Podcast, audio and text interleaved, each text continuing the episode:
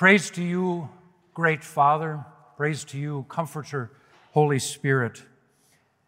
And praise especially to you this day, Christ our King, but Christ also our friend. In his name, my dear friends, you know, behind that amplifier over there against the wall is an electrical outlet. and back in the day when we couldn't afford to hire professional contractors to do all our repairs for us, uh, I sort of gently bug our property guy, uh, Bob, who was here. Hey, that outlet doesn't work. And man, it would be really handy when we do music from the front if we could plug stuff in over there. And he didn't do it and didn't do it. And he said, Can't you just get an extension cord and run it from a different outlet?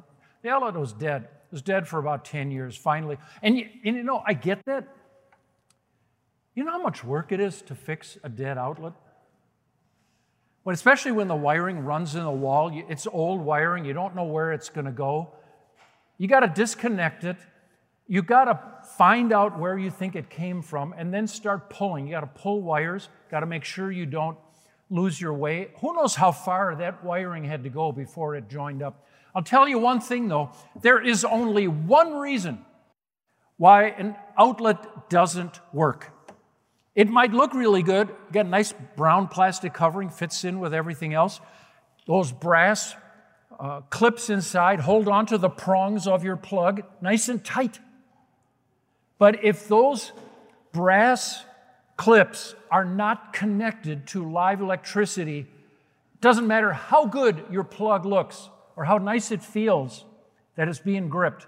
If there's no juice, no sound, and no light because there's no life in a dead outlet. And it struck me this past week that's just the way it is when people chase something, find an idol, worship a God, make up something that they want, and put in the center of their lives, but it's not Christ. It is a dead outlet.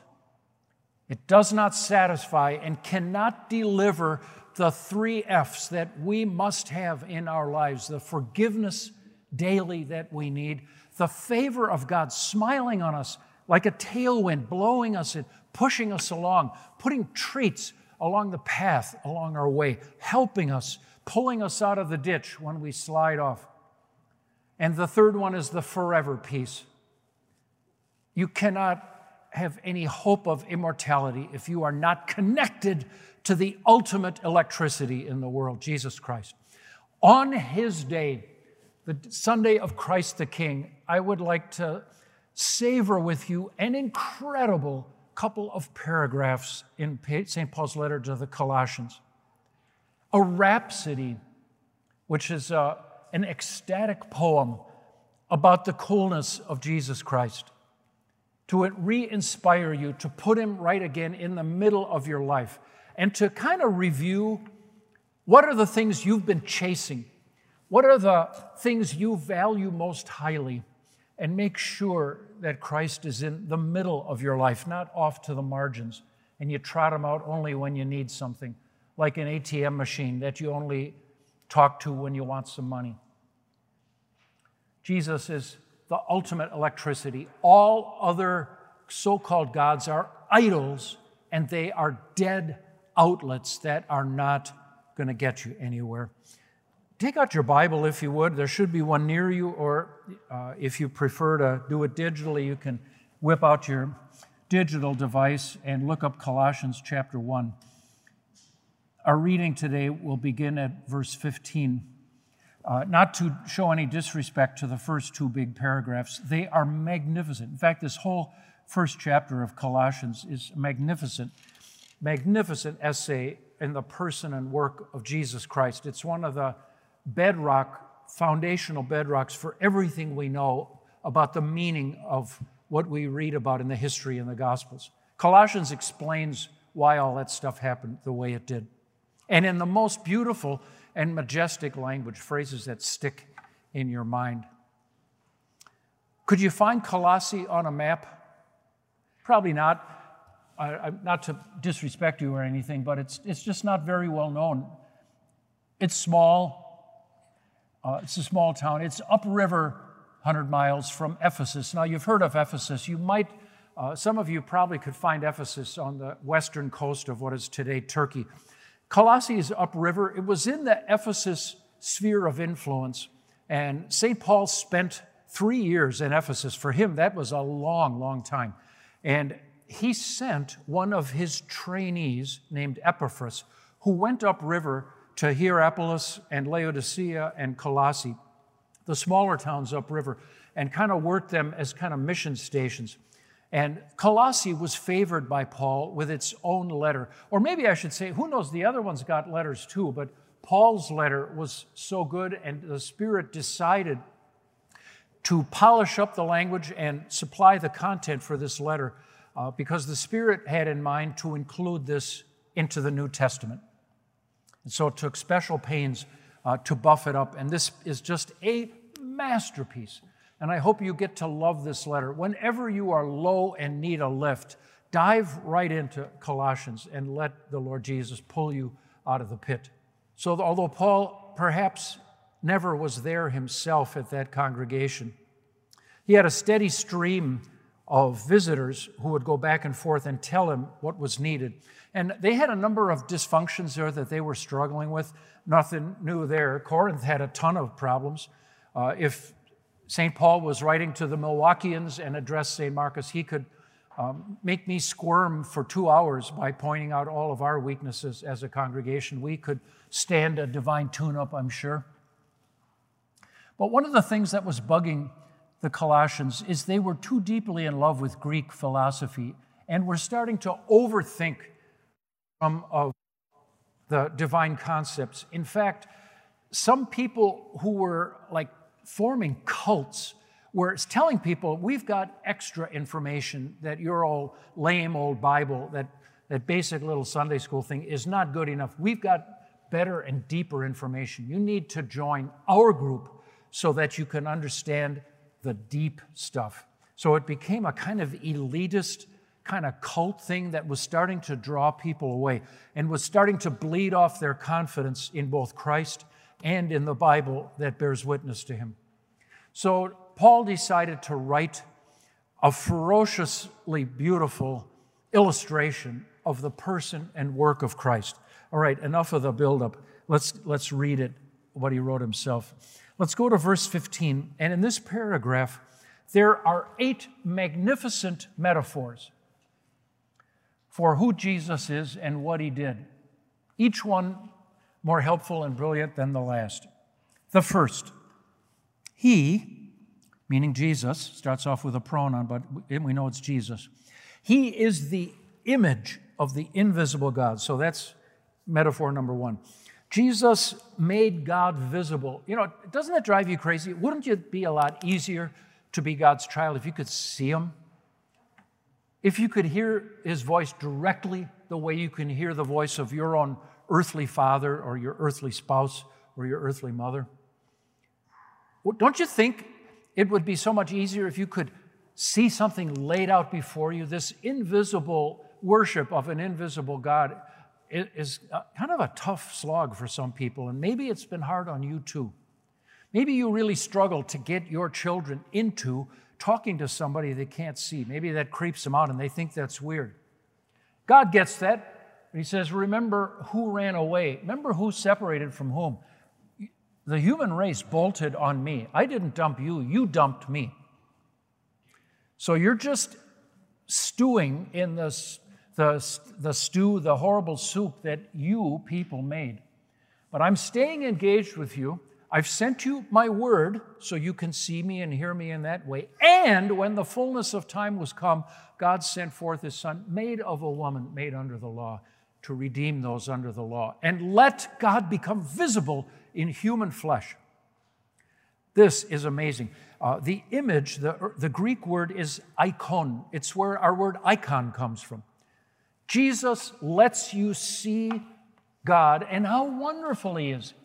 He's not like the Wizard of Oz who scared Dorothy and Toto half to death and bullied them and scared them and it frightened them. Jesus showed how kindly disposed God is towards people. Watch, watch him work. He never hurt anybody.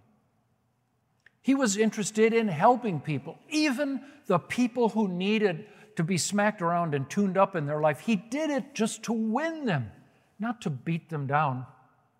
He will return as a judge, but his first appearance on earth was to show how kind God is for people who struggle, who are wounded, who are ill, who are sick, who are confused and lost, who are miserable and depressed, who feel their lives are pointless and useless, who feel lonely and frustrated by how hard it is to scratch out a living in a hostile world.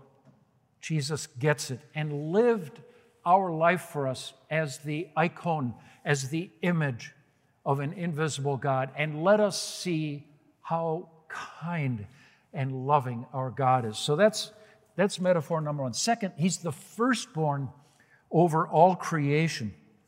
Now, that is a weird statement. Firstborn. Huh. Was Jesus born? What?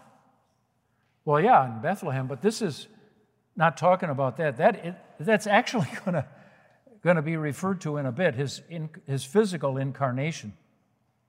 He wasn't the first person ever to be born. Uh, Cain and Abel were the first people ever to experience childbirth, um, appearing on earth in the normal way. They're, they're really the firstborn, right? This is talking about Christ, our brother. He came to be one of us but his existence, you might say, as a human child was even before Bethlehem. His, birth was determined and worked out in plan even before Adam and Eve ever fell into sin. Yes, that's true. God actually had his rescue plan pre organized and ready to go in, in case it was needed, and it sure turned out that it was. He is the first one, the firstborn, the first to exist of all his future brothers and sisters. And, and, but that, oh, that opens up another can of worms. Okay, so he, if you're born, that means there was a time when you did not exist. My father will always be greater than me because he was there before I was. And I will always look up to him, even though he's been in heaven since 2014. He, in my own mind, is always bigger than me. He's always greater. He's, he's older, he's still smarter than me, and getting smarter all the time. Now in heaven, he's way smarter than me. So I always feel like I'm in the presence of a greater thing. Jesus is the only begotten Son of the Father. You've said those words and you've read them and you believe them, but, but you, some people say, well, doesn't that prove that he's lesser than his Father? In fact, it makes it seem like he can't be God at all, because if he was begotten, if there was a time when he did not exist and then sprang into existence, he is not God from all eternity. His, he, he may be God into eternity, but he's not God from eternity. So that makes him, a, at best, a junior level God. Like he's the B team, and the Father is the A team. And none of that is true. Here's one of Scripture's paradoxes. And I'm saying this to you not so that you understand it, because you won't. I can't, so what makes me think you can? I give it to you to believe, because it's simply passed on to us. Jesus, and here is as simply as I can make it Jesus is begotten of the Father. And that's a crazy word, too. Most, we never use that word anymore. It, it refers to the man's contribution to the creation of human life. Everybody knows women do 99.99% of everything responsible for, for bringing a child into the world. We love you for that for many reasons, but that's one of them. Uh, but the, the men have a small but important bit part, and that is called siring or begetting. So at least you contribute your half of the DNA to this new creature, right? So Jesus is the only begotten Son of the Father, and yet he is co eternal with the Father from all eternity. It's like he's always being begotten. That father son relationship never had a beginning. Is that, is that helping? It's always been like that. Daddy, son, always. And Jesus is not younger than his father. So, in that sense, he is the firstborn over all creation. He is the, the first of God's children, as it were, and we are now filling that out. But he's the first of us. Number three, He's the creator of all things. All right, there's another paradox. You have said a hundred times, maybe 500 or a thousand times, I believe in God the Father Almighty, the maker of heaven and earth. We're constantly attributing creative activity to the Father. How true. But don't forget the Son and Spirit were there as well. Genesis 1, verse 2 says, The Spirit of the Lord God hovered over the waters. In other words, the gigantic mud ball that was uh, Earth's raw materials on the construction site before God started organizing it. The Spirit was there, Christ was there. When God decided to make people, He didn't just unilaterally make a decision, He had a committee meeting of the Trinity. He didn't say, Let me make man in my image. What did He say? Let Thank you to the four of you who've read Genesis 1 and 2. Let's try that again. What, who, what did he say? Let us make man in our image. It was a committee. The Father, Son, and Spirit were all there and had a mind meld on what they were doing. So it's all fine to attribute creative direction to the Father, but don't leave the Son out. And Paul says he was not only there, but hip deep. Look at this. By him, by Christ, all things were created. Things in heaven, so the, the heavenly world right now, the throne of God, the, all of the angels, on earth as well. Things you can see, what you cannot see, infrared and ultraviolet rays, gravity, molecular attraction. All, all of what holds the world together was invented by him. Now, these next four things thrones, powers, rulers, and authorities this is St. Paul's code language for angels. You, when you read, he, say, he uses these terms repeatedly in his epistles. These are referring to the different ranks of the angel armies. And those also came from the mind and will and word of Jesus Christ, King of all, the great King. All things were created by him and for him. Even from all eternity, when they were making the world, it was the Father's plan that everything was going to rotate around Jesus Christ, the Son, which is interesting. You know, like, Father, why didn't you have it rotate around you? And it sure does in a way, but this passage says that the universe was designed to focus on Christ. So if you're if the electrical plug of your life, if you plug in to what you think is important and it's not Christ, you're, you're in a, you have a dead outlet. There's no life there. There's none of the three F's are there. No forgiveness, favor, or forever will come into your life, in your mind, into your heart, your soul, and your body. Christ was created uh, or, or was made, was designed as his role for him to be the center of all creation.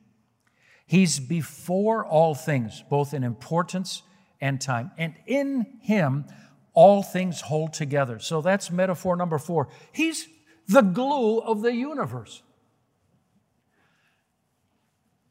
He keeps everything held together. He invented gravity. Not just a good idea, as they say, it's the law. There's a joke. You can smile a little bit.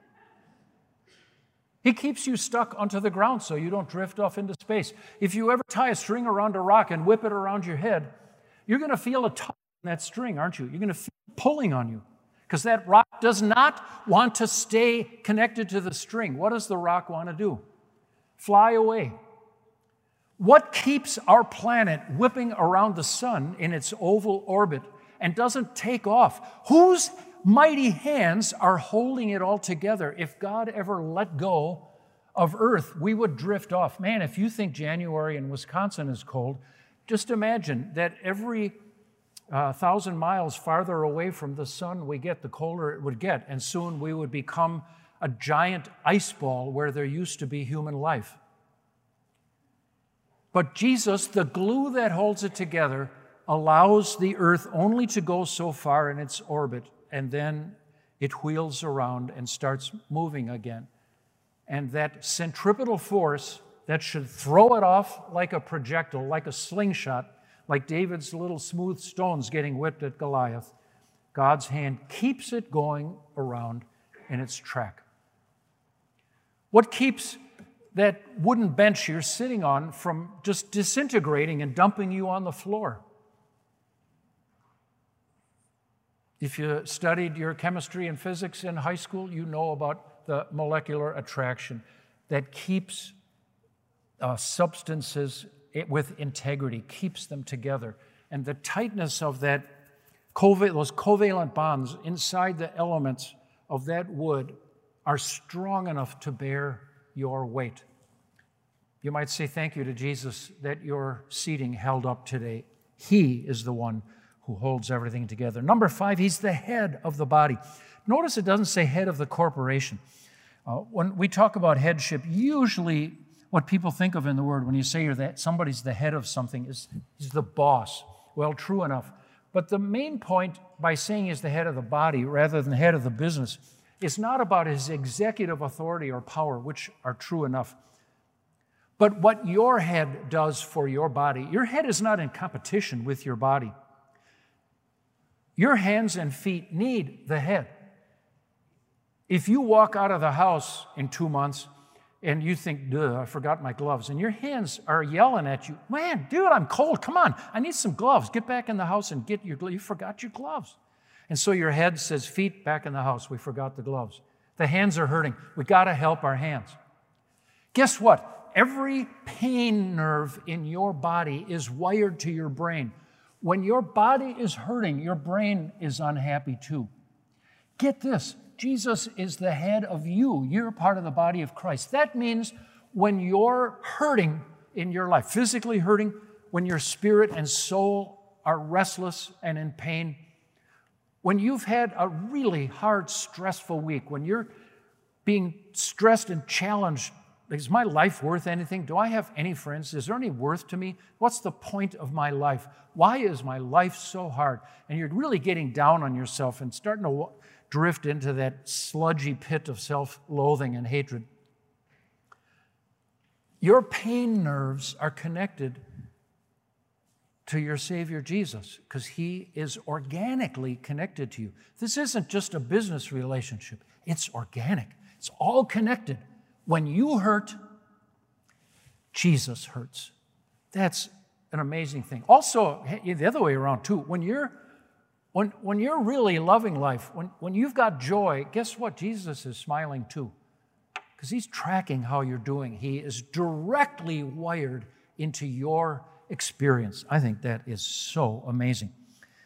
He's the firstborn from among the dead. That's the sixth metaphor which is odd because it's as though his grave was like a womb, like a uterus, and coughed him out, just like giving birth to him on Easter. Isn't that a cool metaphor? Like instead of being his prison, his grave became a way of giving him new birth. He's the first one out of the grave under his own steam. Now, he's not the first person ever to be resurrected. Jesus himself raised three people from the dead. But they all died again. Jairus' daughter, a sixth grader, uh, got, got to live again, and it was really cool. And then she became Jairus' teenager, and then she became, uh, she got married, and Jairus had a son in law, and uh, she became Jairus' son in law's wife, and then possibly the mother of Jairus' grandchildren.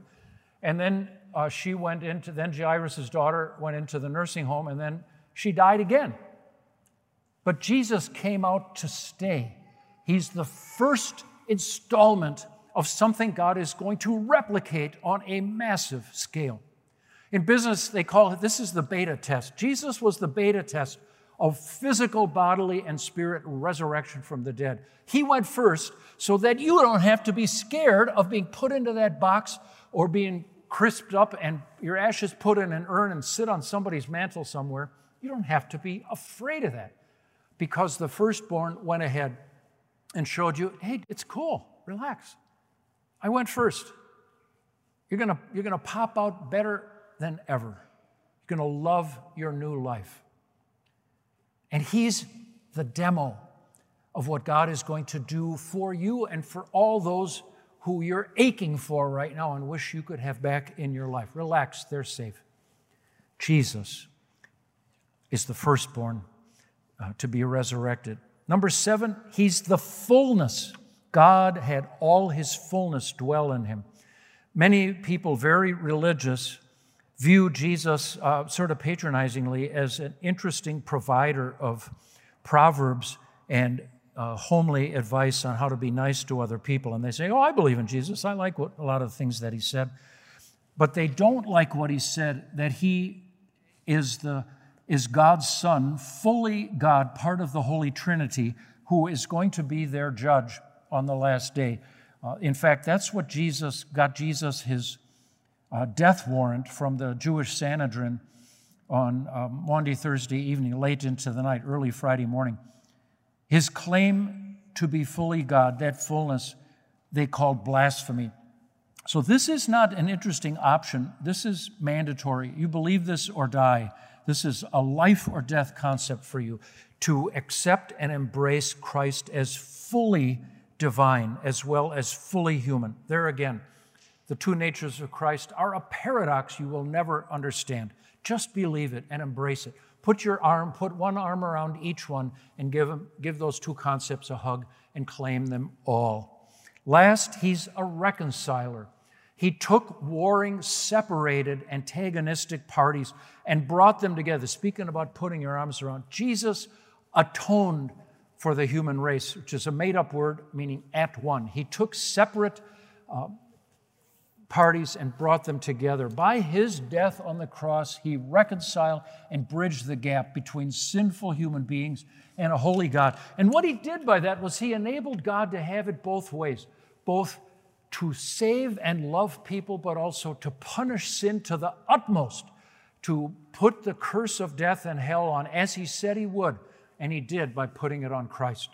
And through faith, you and I may claim his work on our behalf so that he, in this way, could die your death for you, experience hell for you, but enjoy forgiveness, favor, and forever as his gift. Those are the eight extraordinary metaphors to celebrate with you. Once you were alienated from God, you're an alien in heaven, you don't belong there. We were enemies in your minds because of your evil behavior. But He changed your situation and now changing you. Now He's reconciled you by Christ's body through death to present you holy in His sight, without blemish, without blemish, free from accusation. He says the same thing three times holy, without blemish, no accusation. That's pure grace. Now, the faith part continue in your faith, established and firm, not moved from the hope held out in the gospel. This is the gospel you heard that's been proclaimed to every creature under heaven. And I celebrate that with you, not only to experience awe today, but the idea that Christ is, is the firstborn and you and I are part of his family it means he's not only your great king of whom you need to be in awe, he's also your friend. And I leave you today by adding a, a P.S. Jesus said to his disciples shortly before they went out to the Garden of Gethsemane to pray and then to be arrested. Jesus said, Greater love has no one than this, that you lay down your life for your friends. You are my friends. I no longer call you servants, because a servant does not know his master's business. I've called you friends, for everything that I learned from my Father, I've made known to you. You didn't choose me, but I chose you to go and bear fruit, fruit that will last. On Christ the King Sunday, treat Jesus like the great King that he is, but embrace him in gratitude also for the wonderful friend that he is. Amen.